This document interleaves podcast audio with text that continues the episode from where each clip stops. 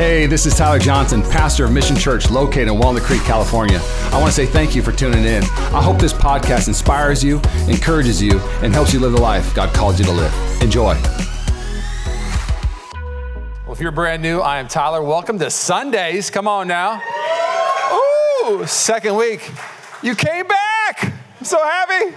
You never know. They're going to come back. They came back. Um, you know, we've just been all over the place the last year and a half. So it just it's nice to have a home for uh, a season. We could be here for a while, and I'm excited about that. Our mission HQ, our headquarters, are across the street, so that's kind of exciting too. So our office is right across the street now too. Um, but this morning, I am in a series titled "What's the Big Deal." Let me just share the heart real quick. Uh, I, I believe that there are things that we have to fight to keep at the top of the list. And throughout the Bible, there are these things that God values that we're supposed to value. But if I could be honest, as we live life and life gets busy and we have work and we have things to run our kids to and we have all these other things, what happens is that the things God told us to guard and treasure and to live out, they sometimes get dropped to the bottom of the list. This series, I'm trying to get them back to the top of the list. So, what's the big deal? Prayer. Prayer should be at the top of the list. You should be praying all the time. Before you go to, uh, go to work, you should pray first. So, so we're praying like crazy. So I talked about what's the big deal? Prayer. Um, I also talked about uh, what's the big deal? Church. Like, church isn't the bottom of the list, it should be at the top of the list. It should be something that you guard and value and treasure. Leadership, like, you are a leader. Like, you should not see yourself as a follower. We do not allow culture to lead us, we lead culture. But today, my uh, title of my message What's the Big Deal?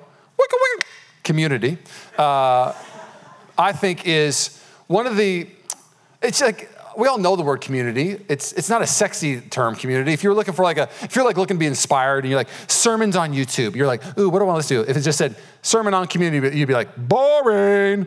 Um, it's not going to grab you right away. But I'm going to submit to you that as I read scripture and I present the biblical case, that not only is community important, but it's one of the greatest things that you could value, treasure, and live out. Does that sound good? All right, let's get to business. Turn your Bibles to Psalm 92, 12 through 14. It's a famous verse. I'm going to uh, break it down for you. The righteous will flourish like palm trees. What's a palm tree? What does it look like to flourish like a palm tree? It's saying that when storms come, have you ever seen palm trees in wind? They just laugh at the wind. You ever seen them in a storm? Hurricanes? They just laugh at the hurricane. Like, you're adorable, hurricane. You're being so adorable right now. You're 100 mile per hour winds. I'm a palm tree. I don't, I, get, I don't get blown over. What this is saying is that you're going to go through storms, you're going to go through valleys, you're going to go through a pandemic, but you're a palm tree. You're going to flourish still in the midst of a pandemic. What a promise from the Word of God that we don't only flourish in good days, but we can flourish in bad seasons. And so that, that's the first promise to us. They will grow like cedars of Lebanon. I just love Christianese verses. You're like, what does that even mean? That's why you got a Bible teacher here for you. Okay, you ready? Let me break it down for you. I did the legwork. So the cedars of Lebanon, when Solomon was building the temple, there was the best wood that you could pick, the best of the best it was the cedars of Lebanon. And it, was pleasing to the eye, it had a great smell, and it was durable. What it's saying is, is that you will grow to the best version of yourself. What a promise to be said that, that your attitude, your being, who you are as a person, that you will grow like the cedar of Lebanon. Man, I don't know about you, but I cannot stand being around somebody with a bad attitude. And bad attitudes are like a bad smell.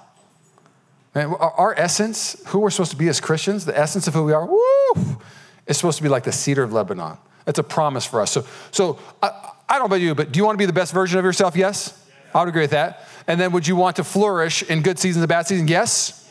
Well, it tells you how to do that. And here's the answer. Ready? You got to be planted. Planted in the house of the Lord. I presented this case last week. The house of the Lord is not a building, it's, it's God's people, it's a community of people. We are the house of God.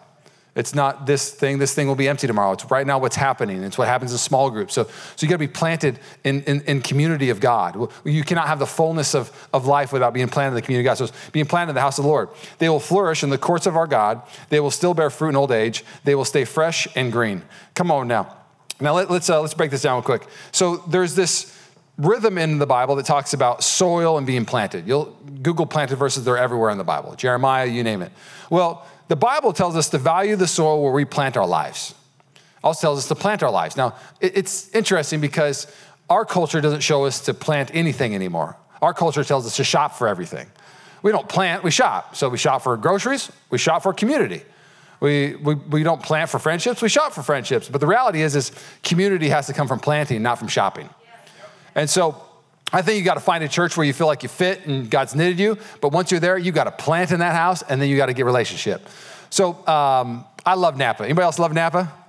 My people. Who doesn't like Napa? Don't raise your hand. I don't want to see it. I want to hear about it right now. All right, don't talking about Napa that way. I love me some Napa. All right.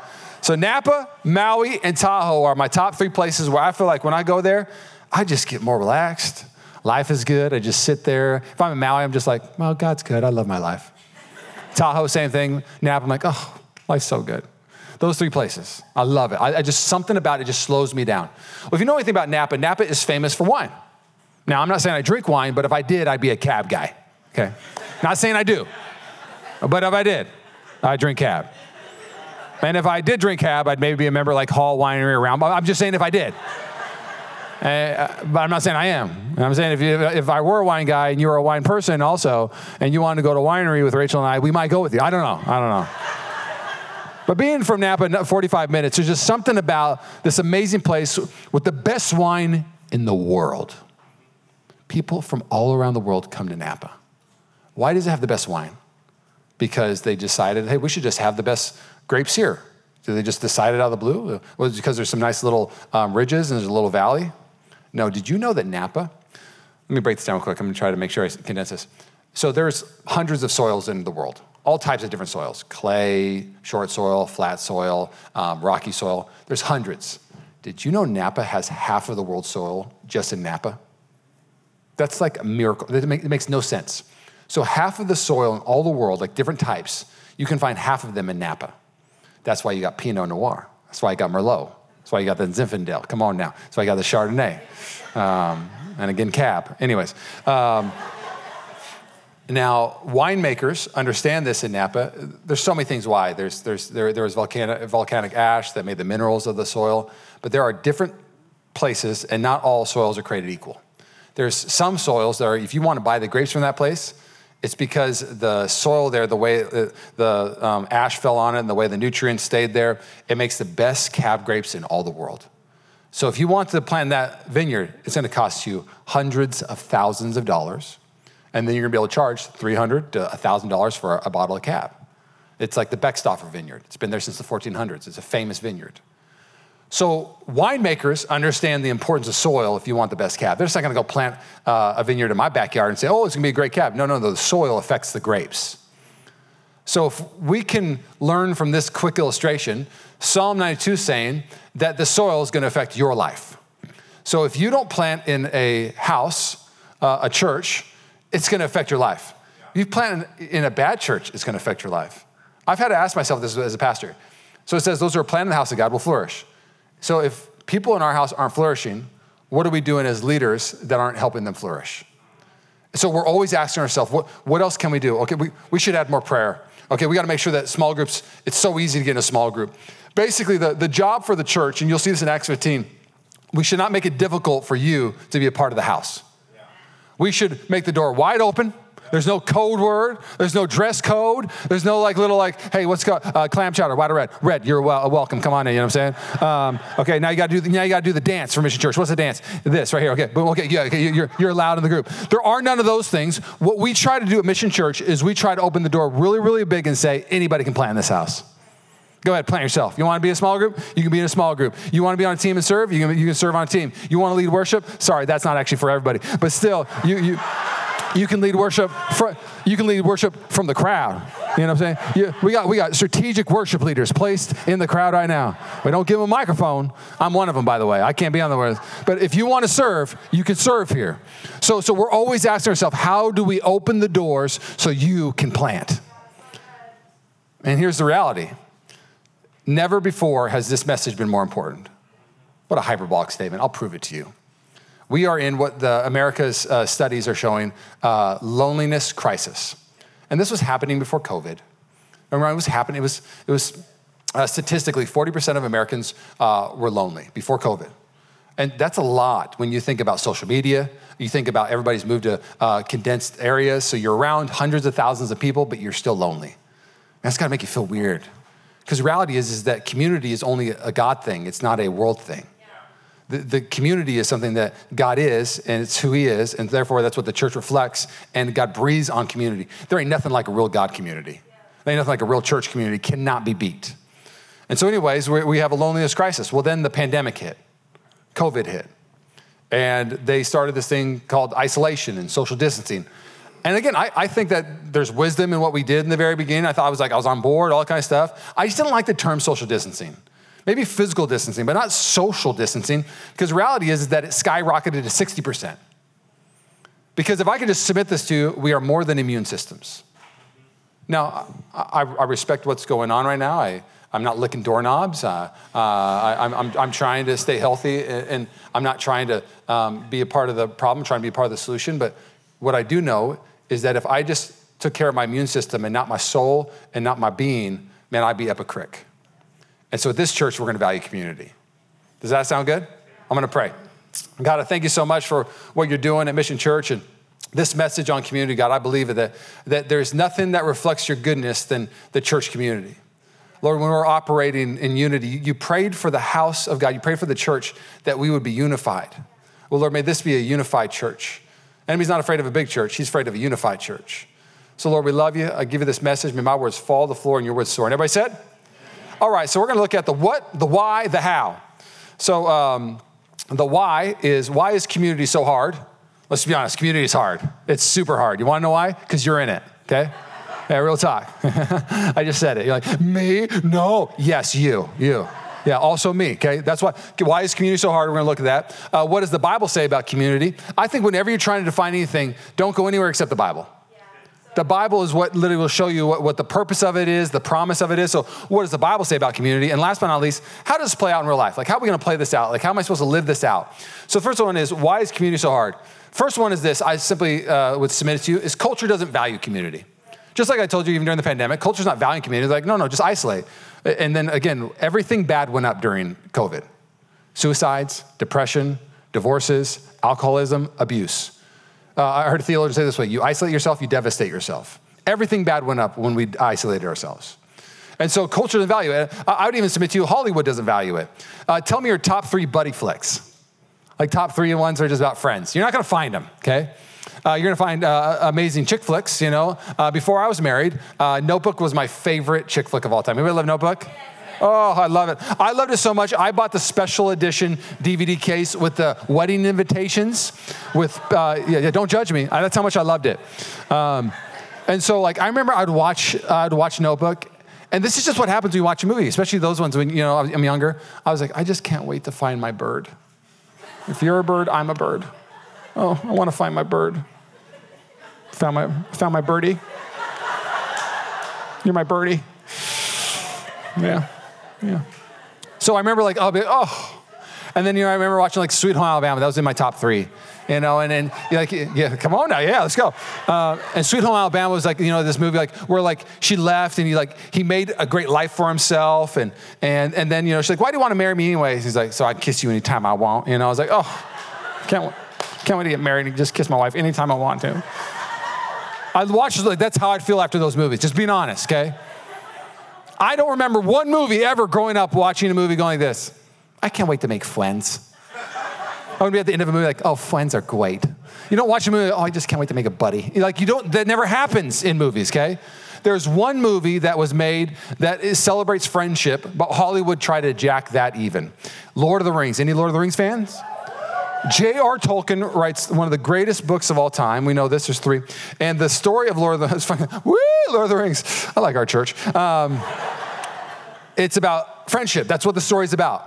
And J.R. Tolkien's purpose was to show us that we cannot carry things on our own, that we cannot get to where we need to get to by ourselves. That's the story of Lord of the Rings. But Hollywood was like, you know what? We need a love story, and we need it to be just as big in the movie. So we need Strider and the elf girl. I forget the elf girl's name. Do you remember that?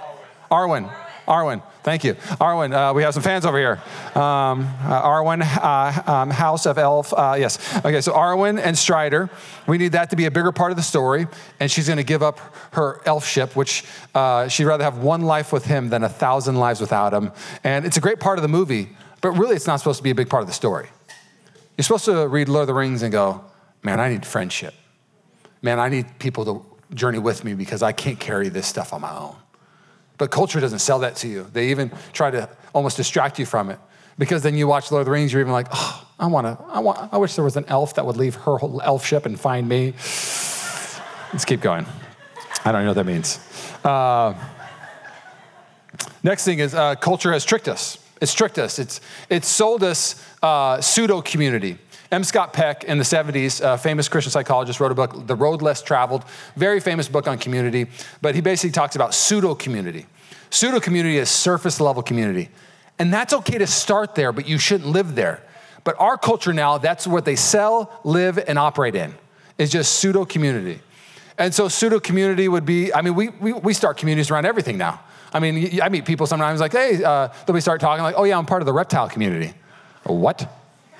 Like, yeah, you know, you don't know about it. And then they'll tell you, like, they'll, they'll speak in the authority of the reptile community. Well, the reason why you believe that is because you don't understand that snakes and lizards. I'm like, I don't care. I don't care. But they're in the reptile community. They give them a card, they meet once a year at a convention, and they're in the reptile community. Then there's the sport community. Any sport fans in the house? Come on, yeah, come on, my people. Um, so, like, uh, you go to a sporting event, and so you're in a stadium, let's say a Niners stadium, 60,000 fans, and you all have one thing in common in that room. You love the Niners and you hate the Seahawks. Seahawks? it's cool. And what happens in those things is you feel like you're experiencing something with those people. The game goes on, first quarter, second quarter, third quarter, fourth quarter comes around. It's a tie game, and the Niners, you know, Trey Lance throws the winning touchdown. Jimmy Garoppolo is not lasting the whole season, I guarantee it. Anyways, um, Trey Lance throws the winning touchdown, game over, the whole stadium erupts.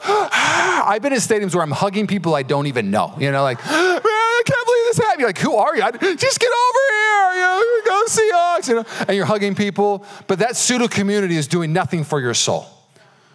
You know, I, I, I, read one of my articles about pseudo community is that people's hearts, when they're in those areas, that some of them are crying out, My life is imploding, but the Niners are winning, you know my marriage is not, it's not doing good.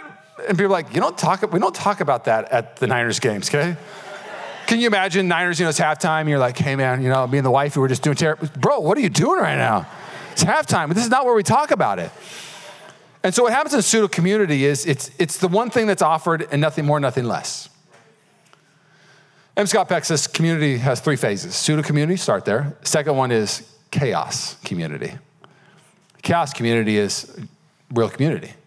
You bring your junk, I bring my junk, we start living life. Community builds you, but it also exposes you. I remember one of my uh, mentors told me, hey, don't gauge your um, employee's character off when you say yes to them. Gauge their character when you give them a no. See how they respond when they get a no. And what happens when you start living with people in community is like when something doesn't go your way in the community, how you respond exposes you. And then it becomes chaos. And then you, you go through something explosive and the community sees it. And this is what we call chaos community. And it, what chaos community is supposed to graduate to is true community, where you have true redemption and a true story and true friends, because you don't know who true friends are until you go through chaos with them. Now, just check this out real quick. You go through chaos, offenses, painful times, and they stand by you. Woo, that's true community. You say, oh, you don't know. I, they, they know everything about me and they still like me. They let me stay. It's amazing. It's an amazing thing when you can come to a house and say, You know me and you still love me. This is our heart's desire. And the only way that happens is through real community. And that's God's prayer for the church. So culture has tricked us just to have pseudo community. Third thing is simply this is uh, the enemy is warring against it. The enemy hates community.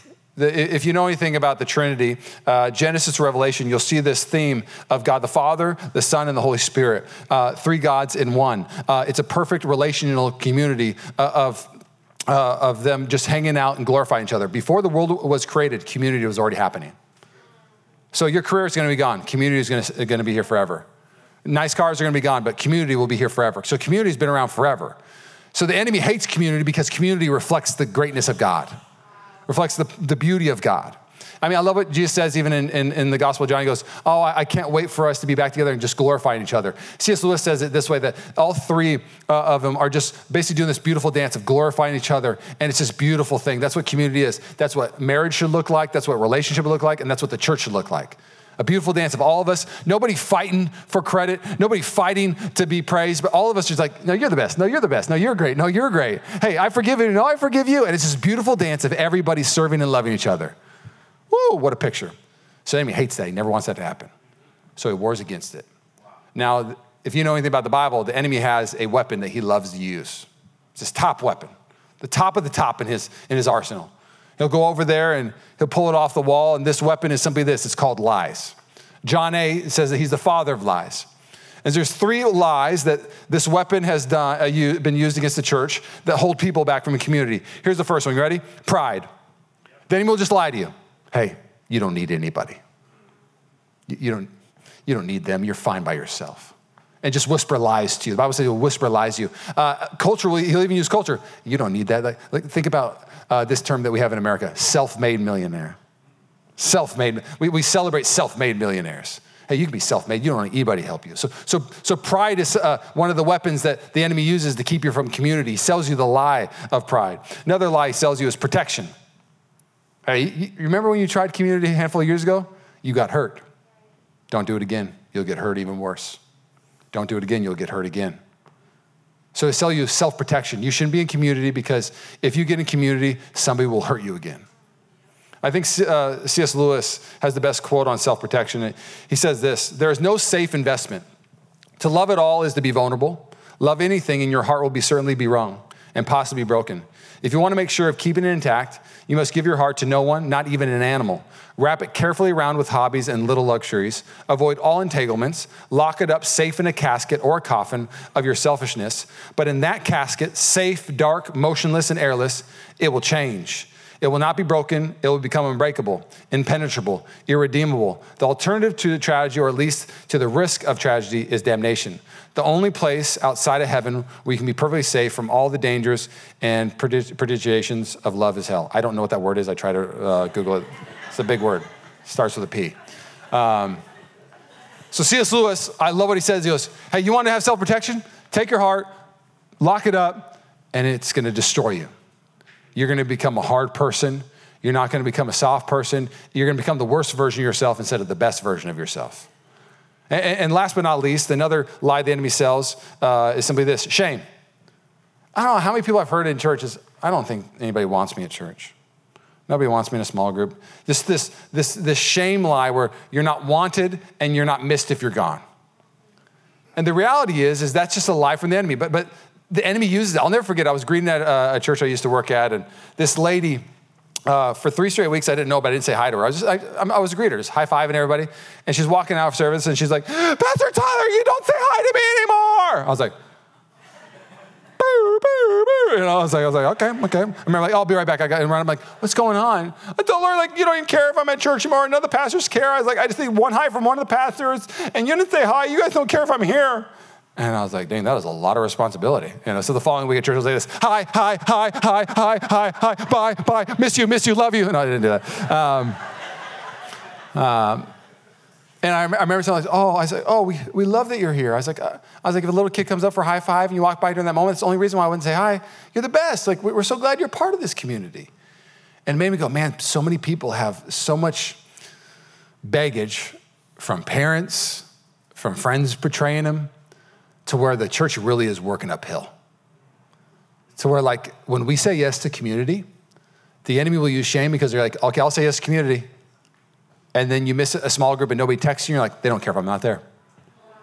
Oh, don't let shame, don't let the lies of the enemy hold you back from community. You are wanted here, you are valued here. Man, we want you to be a part of this. Come on. So that's, that's why it's so hard. Um, next one is this is why does the uh, why? What does the Bible say about community?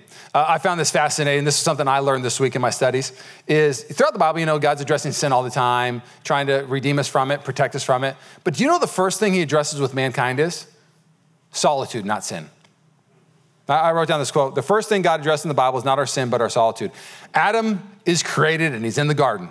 He's sinless at this moment, but God says it's not good that he's alone.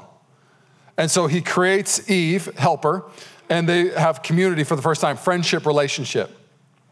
And I, I, I wrote this down. This is from a theologian. Uh, I love what he says. He said, Adam didn't need relationship because he was imperfect. He needed relationship because he was perfect.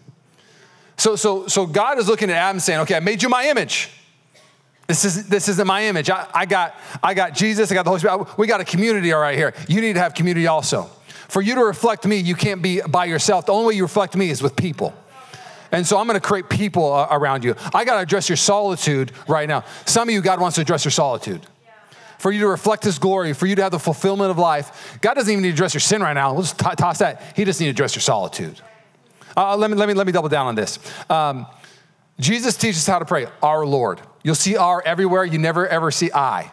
I'll, I'll, I'll, put it this way Paul uses our Lord 53 times in the epistles, one time my Lord in the epistles. The Bible's way more communal than it is individual. Even when you talk about the verses like, He created us to be a masterpiece, it never says me to be a masterpiece, it says for us to be a masterpiece. I always used to read that verse like, oh, oh, I'm a masterpiece. No, no. He created us to be a masterpiece. This is the masterpiece. I'm not a masterpiece by myself. You're not a masterpiece by yourself. We're a masterpiece together. Let me, let me, uh, let me keep going. Uh, Acts. Uh, you'll see this in, uh, in, the book of Acts, the rhythm of the church. They would have temple worship, what we're doing on Sunday, and then they would have house to house ministry, aka small groups throughout the week. So this is this we're doing what they were doing in Acts. It's, it's amazing. Uh, the, the blueprint God gave the church was to meet in the synagogue, to meet together, gather, worship, lift up his name. There are things that happen in a service that can happen nowhere else. God does things in hearts and minds. He, he shapes them. It's an amazing thing. But then throughout the week, there are things that can only happen in a small group and nowhere else. And so then people go into a small group. It's a, it, it's, it's a phenomenal thing. Now, John 13, uh, you'll see Jesus take uh, small groups to a next level. It's their last dinner. He wants to wash Peter's feet. Now, Peter's been around Jesus for three years. Uh, Jesus has been around him for three years. This is uh, towards the end of Jesus' life. He's 33 years old now. And he wants to wash Peter's feet. And Peter's like, no, no, no, you can't wash my feet. And you're like, bro, like, why are you pushing back? Just let Jesus wash your feet. He's like, no, you, it's too dirty. It's too smelly. You cannot. I mean, I always picture Peter being like, yo, yo, I got some stinky feet, Jesus. You got to stay away from these dogs, okay? They, I got fungus. You know, I mean, it is nasty on them streets, okay? You can't wash my feet. And Jesus like, and, and there's an amazing verse in John 13. He says, if I don't bathe you, I cannot be a part of you. And what he's saying is, is that for us to have real relationship, for us to have real community, is I can't just be the God of your successes, I need to be the God of your dirtiness also. And so what, what happens is, is he lets Peter wash his feet. But if I can be honest with you, real community has to copy that, that right there. Jesus is modeling something for us, is that we can't be a community only of your successes. We need to be community of your dirty also. Um, uh, John Wesley put it this way. So, so John Wesley took it so, uh, so ser- uh, took it so seriously that the Methodist movement, if you know who John Wesley is, he birthed the Methodist movement. It was a revival. It's an amazing thing. But their method in the Methodist movement, method, was small groups. And they thought the only way small groups would work well is if you got to the dirty stuff also. That your small groups couldn't just be about your good days, but it had to be about the dirty things also. Throughout Scripture, you'll see this. Don't be led astray. Hey, hey, help each other to not stray away over and over again. Help each other, don't stray, don't stray. The way that you don't stray is you stay planted in community. And so uh, John Wesley actually created questions for small groups that you would ask in the small group to actually really have real relationship and have real questions. So there's, you know, there's 20 some questions. I, I, I, took seven. They've kind of evolved throughout time. But these are the questions. And can you imagine showing up a small group and having these questions? You ready to have some? Some of you might take them this week and have your small groups. Yeah, go for it. Let me know how it goes, actually. I'm going. to go. All right. So here's a, here's a question that you would ask at these small groups. Ready? Have you been in a compromising situation this week? Anybody? You know, like sitting around there. Anybody been in a compromising situation this week? Okay, second question would be this uh, Have any of your financial dealings lacked integrity? How's the small group going so far? It's going good. Having a great time. It's going great. You're like a yeah, brioche de Perry, you know. Um, third one is Have you viewed any sexual explicit material? Anybody, you know? These are the questions they were asking in their small groups. Fourth one um, Have you spent time in prayer and your word? Or hang out with Jesus? Are you valuing prayer? Number five, how are your priorities? God, family, church, are your priorities still intact? Number six, have you fulfilled the mandates of your calling? Are you living out the calling of your life? And to be honest, some of these questions make us kind of squirm a little bit. But if you were getting asked this all the time by people you love, it would keep you on the mark. You'd be the best version. You'd be a cedar of Lebanon. You would smell good and look good. You would be a palm tree. I'm back, sucker. You know? I, I fell down, but I came back up. And the last question, I love the last question. You ready for this? Have you just lied to me? Any compromising situations? Any sexual material? Any fun? No, no. Did you lie to me? Yes, all six of them. Yes, yes. but there's something to be said when Jesus said, If I don't bathe you, I cannot be a part of you.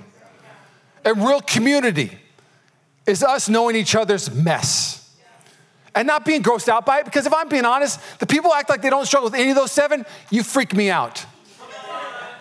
Because you do. You all messed up. I'm not okay, you're not okay. He loves us anyway. It's cheesy, but it's true. Okay?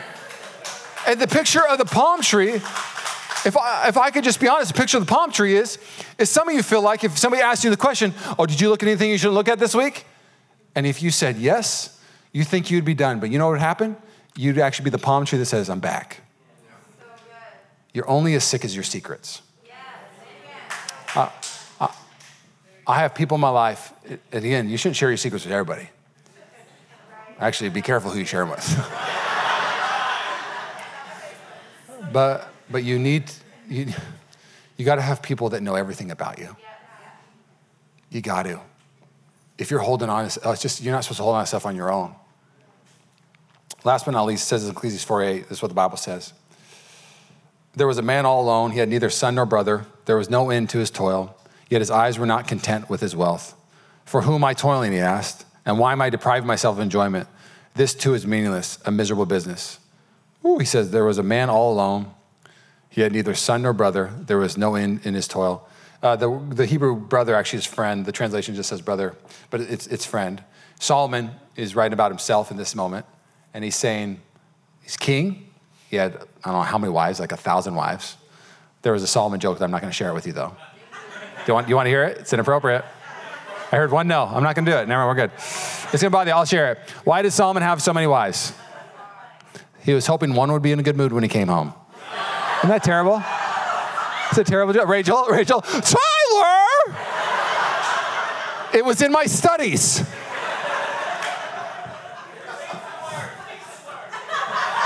Teach the word.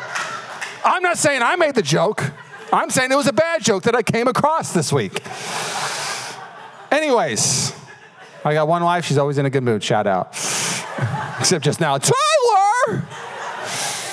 So Solomon, thousand wives, king, bunch of people, but he got no friends. And his wisdom, the wisest man on the planet, goes, "What's my life for? If I don't have friends to share it with."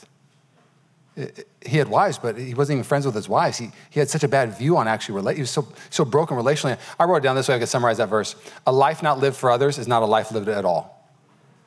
A life not lived with others is not a life lived at all. This is what the Bible shows us that we have to have community. We, we got to value it. And last but not least is how does this play out in real life?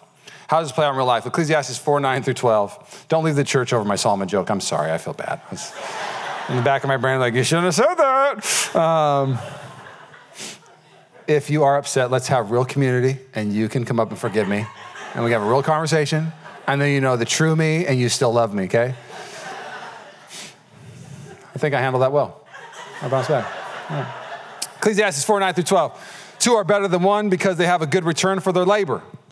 Every, like, there's some people who hate big church. I, I don't know why people hate big church. Like, the more the merrier. Like, the, like all of us do a little, we can actually do a lot. You know what I'm saying? Like, like, like two are better than one. Like, like the more hands we've got in the house, like the better we can impact the, the community.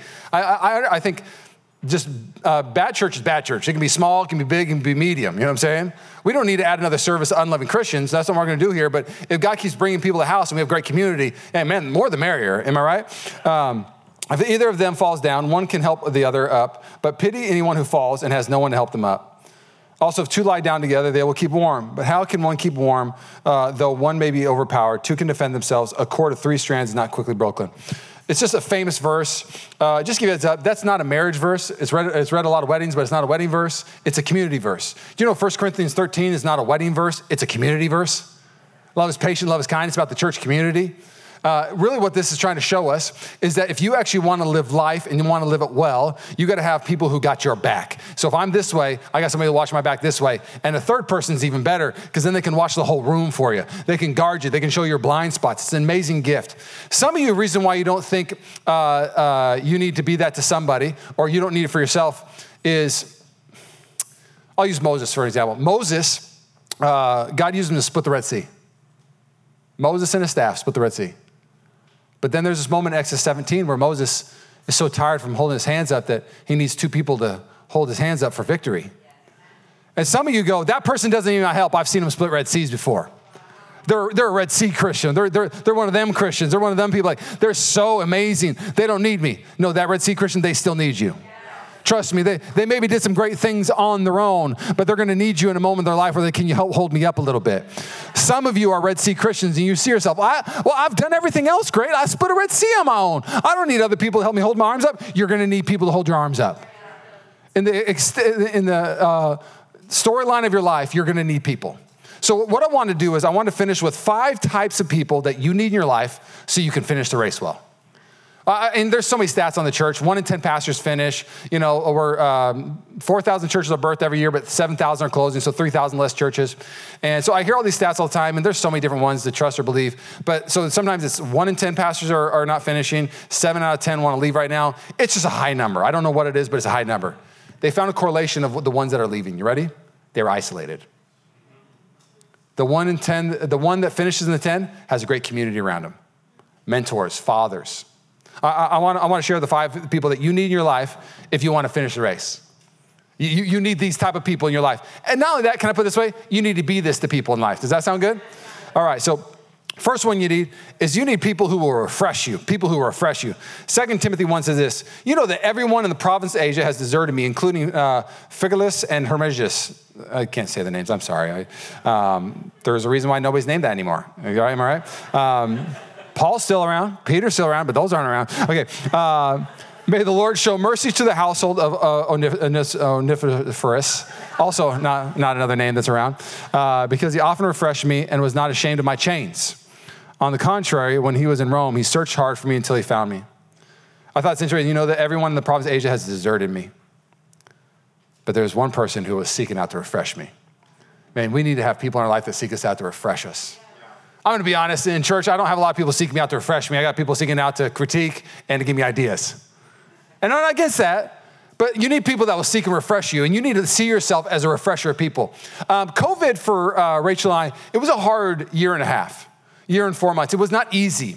Um, the first two years of Mission Church, it was like wind at the sails. It was like we, we planted the church, and our first Sunday, we had no idea who was going to come. We had like, you know, a, a, small team that we birthed with. We sent out mailers. People I'd never met before came to our church, and they're the best people. I still like, I can't believe these people found our church, and I just, the best people. So we had a ton of people come to our launch, and, and then the church just kept growing. And Easter, I mean, we're like it was exploding. And I was like, oh my gosh, what's happening? You know, and then we go to Las Lomas, we had to go three services. The first two years was like, ah, God breathing on it.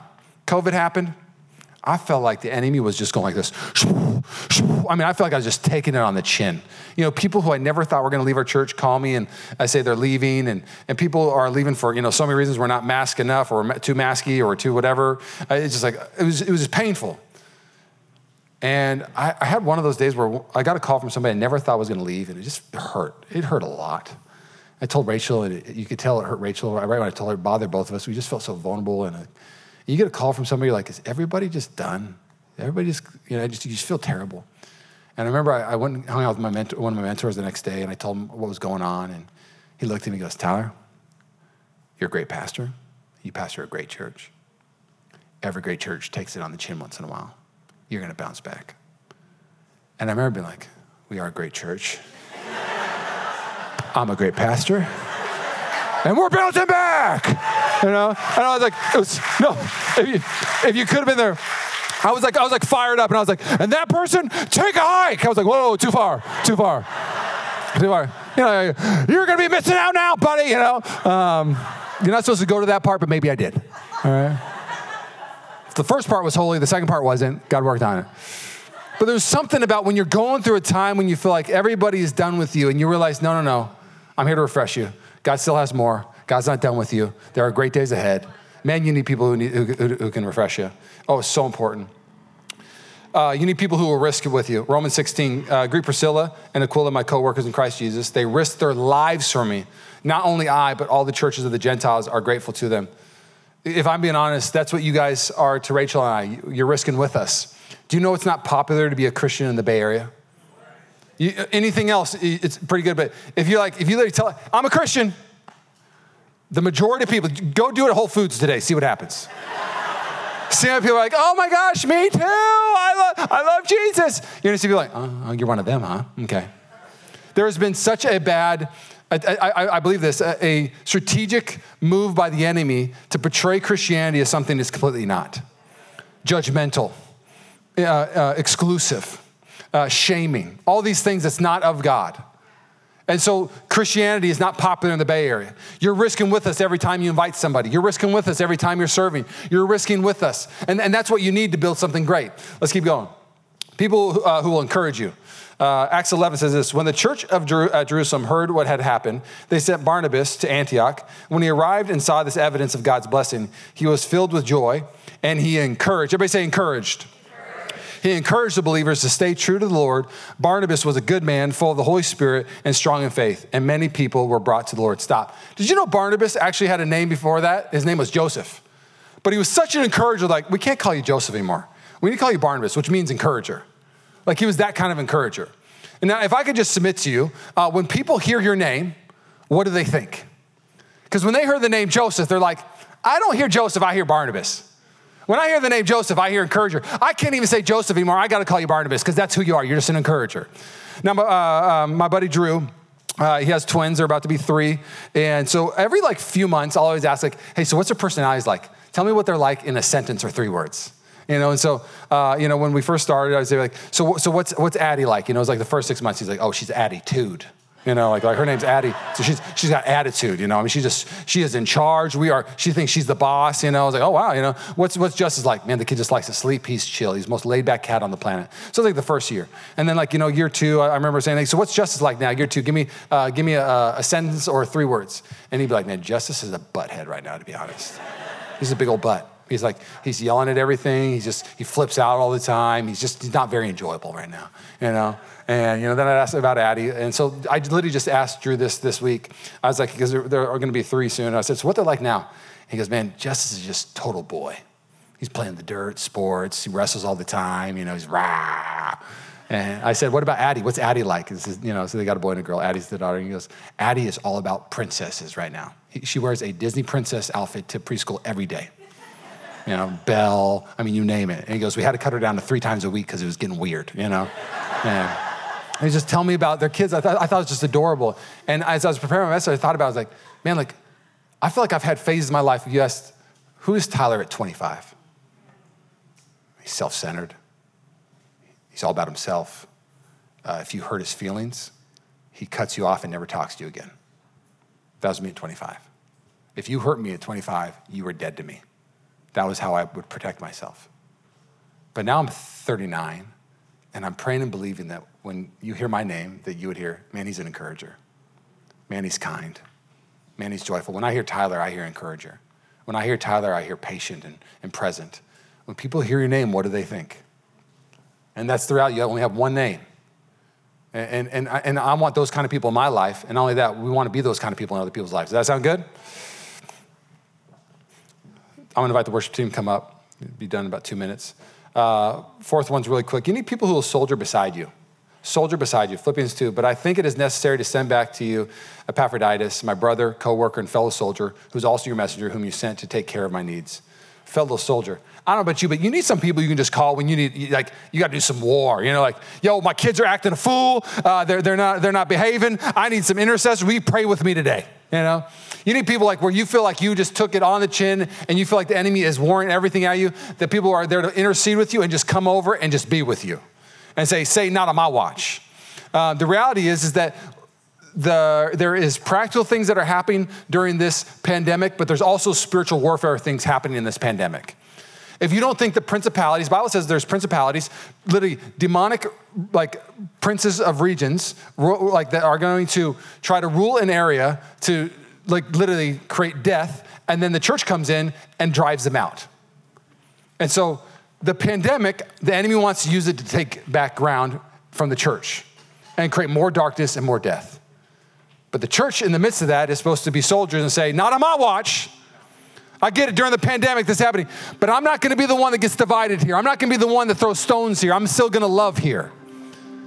And you need people to understand that it is a war, that there's a spiritual war going on for souls. And the way that we operate and pray and love, that there has to be somewhat of a soldier mentality and people who will war with you. And last but not least, you need loyal truth tellers in your life. You need people that tell you how it is. I love this story in 2 Samuel 12. I'm, I'm just going to paraphrase it. Um, if you know anything about the story, David, uh, David is uh, the most covered person in the Bible outside of Jesus. Jesus most covered, David's the second most covered. So we get to see all of David's life.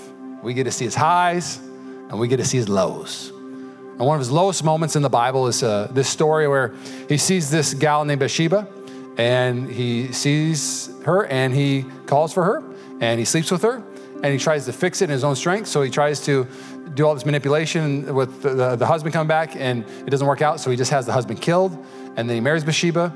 And Nathan, a prophet, comes to David and shares a story with him. And now again, David could have anything. David had wives and concubines. He had, he had it all. Uriah had one wife, Bathsheba. That was it. And so it bothered Nathan knew that that's not who David is. That's not David. What, what, happened to David? David had a weak moment, but he didn't see it. He didn't understand how, how he was uh, perverting his authority. And so Nathan shares a story about these two guys, one who had a lot of sheep, and then this other guy who only had one sheep. And they were going to have a dinner, and the guy with a lot of sheep basically said, use, we, he steals his sheep, takes his sheep, and kills his sheep. And basically, basically takes away, and not only the sheep that he takes from the guy that has one, but he talks about how this guy loved his sheep and cared for sheep. And, and so basically, um, uh, as, as David hears the story, he goes, Oh, that's not okay with me. We should kill that guy. And then Nathan's like, That guy is you. And Nathan's like, Oh, okay, hold on a second. Well, well, that's interesting. Oh, okay, okay, hold on. Back, back up the train, Nathan. I talk crazy sometimes about killing that guy. um, and the reality is, is uh, they do studies that the average person has seven blind spots. Seven blind spots. AKA, you're gonna have things in your life that you'll, you won't see that are holding you back and that are hurting other people. And you need loyal truth tellers to tell you, hey, I don't know if you knew this, but this last season, you've gotten really bitter. I don't know if you knew this, but whenever you get challenged, you just shut down and you walk away. I don't know if you knew this, but when you aren't in charge, you quit and you go do your own thing. I don't know if you know this, but, but you don't know how to follow well. You don't follow well. Like, you, you only know how to do your own thing. You need loyal truth tellers in your life. I got him in my life. It's called my wife. She's a straight shooter. Um, I, uh, I just want to finish with this thought and then I'm going to pray. I think that we have an amazing opportunity, Mission Church. If you're watching online and you're not back yet, we love you and we understand that there's health stuff still going on. I think that after this pandemic, I think that community is going to be so desired, but not just any community, but real community. And people want to be wanted. People don't want a friendly church, they want friendship. And so, man, let's be that church this next season. We got small groups coming up again. You know, even after church, invite somebody to lunch. I'm gonna be honest, they're not all good lunches. You know, you invite somebody to lunch, like, man, this was weird. Invite somebody else. Oh, this was a good one. All right? Just persevere through the weird lunches to the good lunches. Does that sound good? But man, let's be a church of community. Does that sound good? Will you bow your heads with me? I don't know your first time or second time, but if you never said yes to Jesus, the gospel's oh, it's so good. Jesus came and died, and literally says that if you confess with your mouth and believe in your heart, you'll be saved. Saved from what? Saved from the life the enemy had intended for you, saved to the life God did intend for you, an abundant life.